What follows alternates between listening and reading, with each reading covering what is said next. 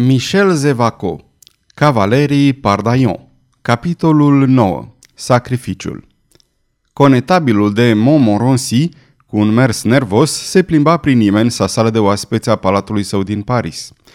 Gentilomii săi, împrăștiați pe banchete sau în picioare în grupuri, își povesteau cu voce scăzută lucruri stranii, mai întâi, cum conetabilul, aplecându-se puțin mai devreme pe o fereastră, văzuse o femeie stând în picioare în fața marelui portal al paratului, părând extenuată, foarte palidă și cu un copil în brațe. Și conetabilul dăduse ordinul ca femeia să fie primită. Acum, ea aștepta într-un cabinet alăturat. Apoi, că fiul conetabilului, care era considerat mort, sosise pe neașteptate în toiul nopții că avusese o întrevedere îndelungată și furtunoasă cu tatăl său și că plecase din nou spre o destinație necunoscută. Că tocmai venise de la Montmorency vestea despre al doilea fiu al conetabilului, Henri, care fusese atacat în pădure și rănit grav. În sfârșit că maestatea sa, Henric al II-lea, urma în această zi chiar, la ora 4, să-i facă o vizită comandantului armatelor sale – se trăgea concluzia că se punea la cale o nouă campanie. De mai multe ori, conetabilul înaintase până chiar în fața ușii cabinetului în care fusese dusă femeia.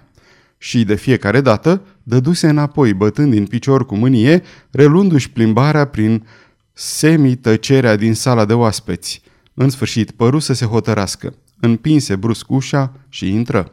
În centrul cabinetului, femeia, în picioare, aștepta – așezase copilul adormit pe un fotoliu și, sprijinită de spătar, îl contempla. Cu brutalitate el întrebă. Ce poftiți, doamnă?" Monseniore?" Da," reluă conetabilul, nu pe mine mă așteptați, nu-i așa?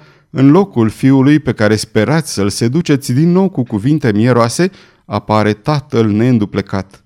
Și aceasta vă dezorientează, nu-i așa?" Jean de Pie își ridică fața îndurerată. Monseniore, este adevărat că speram să-l văd pe François, dar o femeie de rangul meu nu poate să fie dezorientată când se află în prezența tatălui soțului ei. Soțul dumneavoastră? tună conetabilul încleștând pumnii. Ascultați-mă, vă invit să nu mai invocați niciodată această calitate în fața mea. François mi-a povestit totul în această noapte. Totul, înțelegeți-mă bine – știu că dumneavoastră și tatăl dumneavoastră ați fost suficient de vicleni încât să-i smulgeți fiului meu o cununie. Ce cununie, de altfel, nocturnă și rușinoasă ca o hoție. Mințiți, domnule. Dumnezeule, ce spune femeia asta? Spun, domnule, că aveți numai îmbrăcămintea unui gentilom. Spun că această cunună de păr alb a dumneavoastră nu v-ar pune la adăpost de palma răzbunătoare dacă tatăl meu asasinat de dumneavoastră, s-ar afla acum lângă mine. Spun că vorbiți unei femei care poartă numele dumneavoastră, domnule. Tonul acestor cuvinte a crescut, ca să spunem așa, de la demnitatea simplă a femeii jignite până la maestozitatea unei regine. Montmorency, uimit, roșii, păli și pentru un moment păru asta în cumpănă dacă să strige o poruncă. Apoi bătrânul comandant al armatelor regale se înclina adânc, fusese îmblânzit. Monseniore, relua atunci Jean, stăpânindu-și agitația violentă a pieptului. Mi-ați spus adineaur că știți totul. Nu, monseniore, nu știți totul. Nu cunoașteți adevărul oribil așa cum nu-l cunoaște nici stăpânul și soțul meu, așa cum nu-l cunoaște perechea inimii mele, bărbatul căruia i-am dăruit viața mea, ale cărui lacrimi le-aș răscumpăra cu prețul sângelui meu. Trebuie să auziți acest adevăr, monseniore, pentru onoarea mea, pentru fericirea lui François, pentru viața creaturii nevinovate care se află sub acoperișul dumneavoastră în acest moment, copilul iubirii noastre.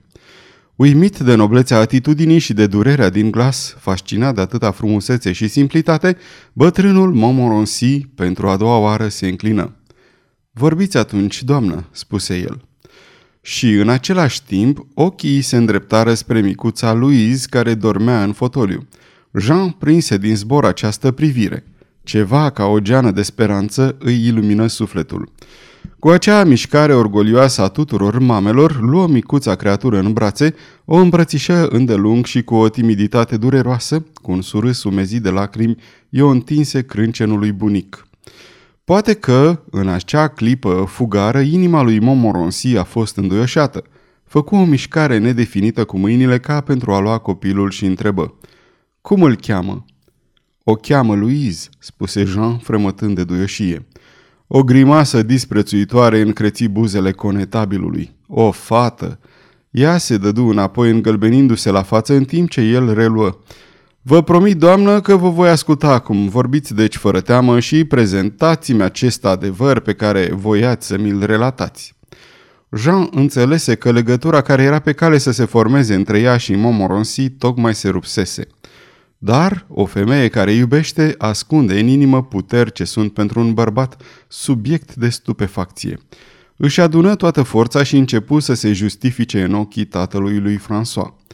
Cu acea voce sunând ca melodia unei vrăji, în același timp delicată și puternică, cu acea poezie naturală pe care o extrăgea din dragostea sa, ea povesti primele întâlniri cu François, tandrețea irezistibilă care i-a împins unul spre celălalt, destăinuirile lor, apoi greșeala, apoi scena căsătoriei nocturne, amenințările lui Henri, nașterea Luizei și, în sfârșit, îngrozitorul supliciu final în care inima ei de iubită și de mamă fusese zdrobită. Spuse totul, nu omise niciun amănânt. Bătrânul Momoronsi o ascultă fără să scoată niciun cuvânt. Ochii se încrețeau, mintea sa, indiferentă la această dramă înduioșătoare, căuta un subterfugiu. Reveniți-vă, doamnă, spuse el în sfârșit. Sunt convins că spuneți adevărul. Oh, izbucni Jean cu exaltare. Louise este salvată! Acest strigăt al mamei tulbură pentru o clipă sufletul întunecat al războinicului. Dar imediat el se controlă și reluă. Nu cunoșteam de altfel tot ce mi-ați povestit acum în legătură cu fiul meu Henri. François nu mi-a spus nimic. Mințea. Și puțin mai devreme, spunându-vă că știu totul, făceam aluzie doar la acea cununie secretă care a lovit grav în autoritatea mea părintească și în interesele noastre familiale. Această căsătorie este imposibilă, doamnă. Această căsătorie, murmură Jean lovită drept în inimă, nu este nici imposibilă, nici imposibilă. Este. asta e tot. Cu calm, conetabilul scoase din vestă două pergamente și desfășură unul dintre ele. Citiți aceasta, spuse el. Jean parcurse dintr-o privire pergamentul. Deveni lividă. Hârtia conținea doar câteva rânduri. Aceste rânduri, iată-le. Către toți cei prezenți și cei ce vor veni, salutare.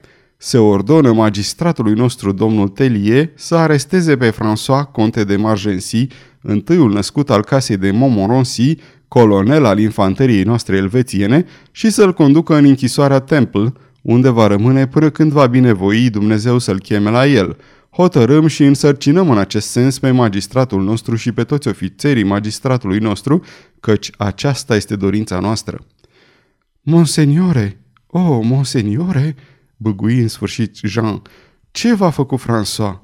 Oh, vreți să mă puneți la încercare, să mă înspăimântați, închisoare pe viață?